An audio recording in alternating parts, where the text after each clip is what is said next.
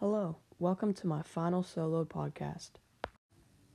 Today I will be asking my dad about an interesting story of his. Hey Dad, how are you today? Not too bad, Caden. How you doing? I'm all right. All right. Can I ask or can you tell me about an interesting story in your life? Uh, sure. How about the time? How about the time I went to go play with sharks, as your mother refers to it, and uh, I, I missed the entire uh, start of the Canyon Fire too. Does that sound like a good one? Yeah. How did the idea of going on a shark diving trip come up? Okay, so um, so that fire that took place in 2017, fall of 2017. So it would have been the summer of 2017. Watching Shark Week, and they had uh, one of the specials on about Guadalupe Island, which is that island, the small little uh, postage stamp off the coast of Mexico. Watching it, I was getting ready to turn 40 the next year, and I'm like, "Hey, honey." I hit your mom up. I was like, "Hey, any, any chance you let me go on a shark dive?" And for some reason, you know, for my 40th, and for some reason, she's like, "Yeah."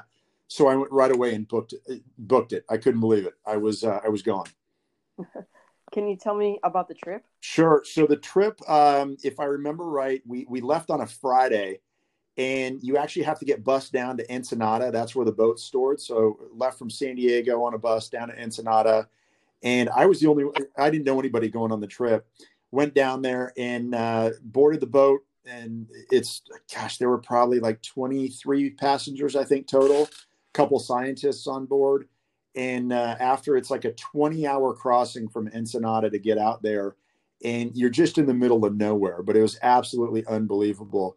Um, we got about a uh, we got three days worth of uh, diving the cages out there with the great whites, and just something I'll I'll absolutely never forget, man. It was the, the way they had it set up was they had one submersible uh, tank, which go or excuse me, a submersible cage which depending upon the tides, and the tides were pretty strong out there, it would be anywhere between about 15 and 30 feet below the water line. Um, and that one was really neat. And then they had the two cages just on the back, uh, and you could hop in those right at water level. And you get, you know, the submersible dives were anywhere from about 45 minutes to an hour. And in the cages right off the back, you could be upwards. If there was in a line, you could be in there for two hours easily.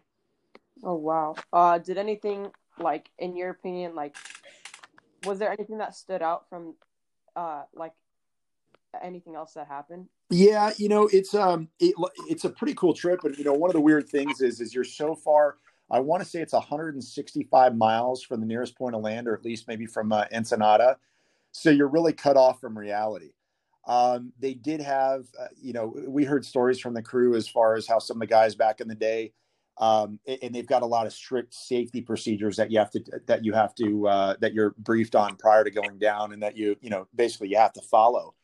And they had some guys, I guess, years ago that would swim from that submersible cage while the white sharks were out there, and just swim to the back of the boat, which obviously is a big no-no. Um, that was one of the cool stories. And then they also let you go. Uh, you could take a little dinghy boat and just kind of cruise the island uh, because they've, they've got a huge seal population, which is part of the reason why uh, why all the sharks are uh, are hanging out there every year. Yeah. Um. Okay. And the trip coming back. Can you tell me about that? Sure. So the trip coming back, um, like I said, it was a five day. We were coming back on. We we actually pulled up anchor from the island on uh, probably at about three p.m. I want to say it was on that Monday, and started heading back.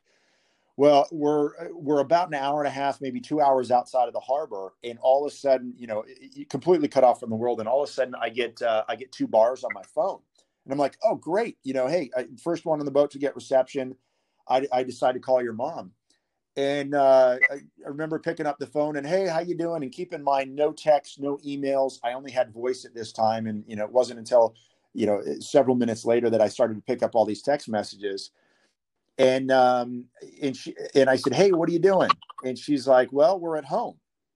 And you know it's you know midday on on tuesday. And i'm like okay why are you at home and she goes on to tell me about the canyon fire which being so remote and completely cut off from anything i had no idea that whole thing took place and that fire actually started on a monday morning and so all the evacuations all you know obviously a lot of the damage occurred on that first day and the sad thing was, is I had no idea about it until 24 hours later. Yeah. Okay. Cool story. Thank you for your time. Yep. Hey, thank you, Caden. No problem. A very special thank you to my dad for letting me interview him. Thank you for listening to my podcast, and I hope you enjoyed.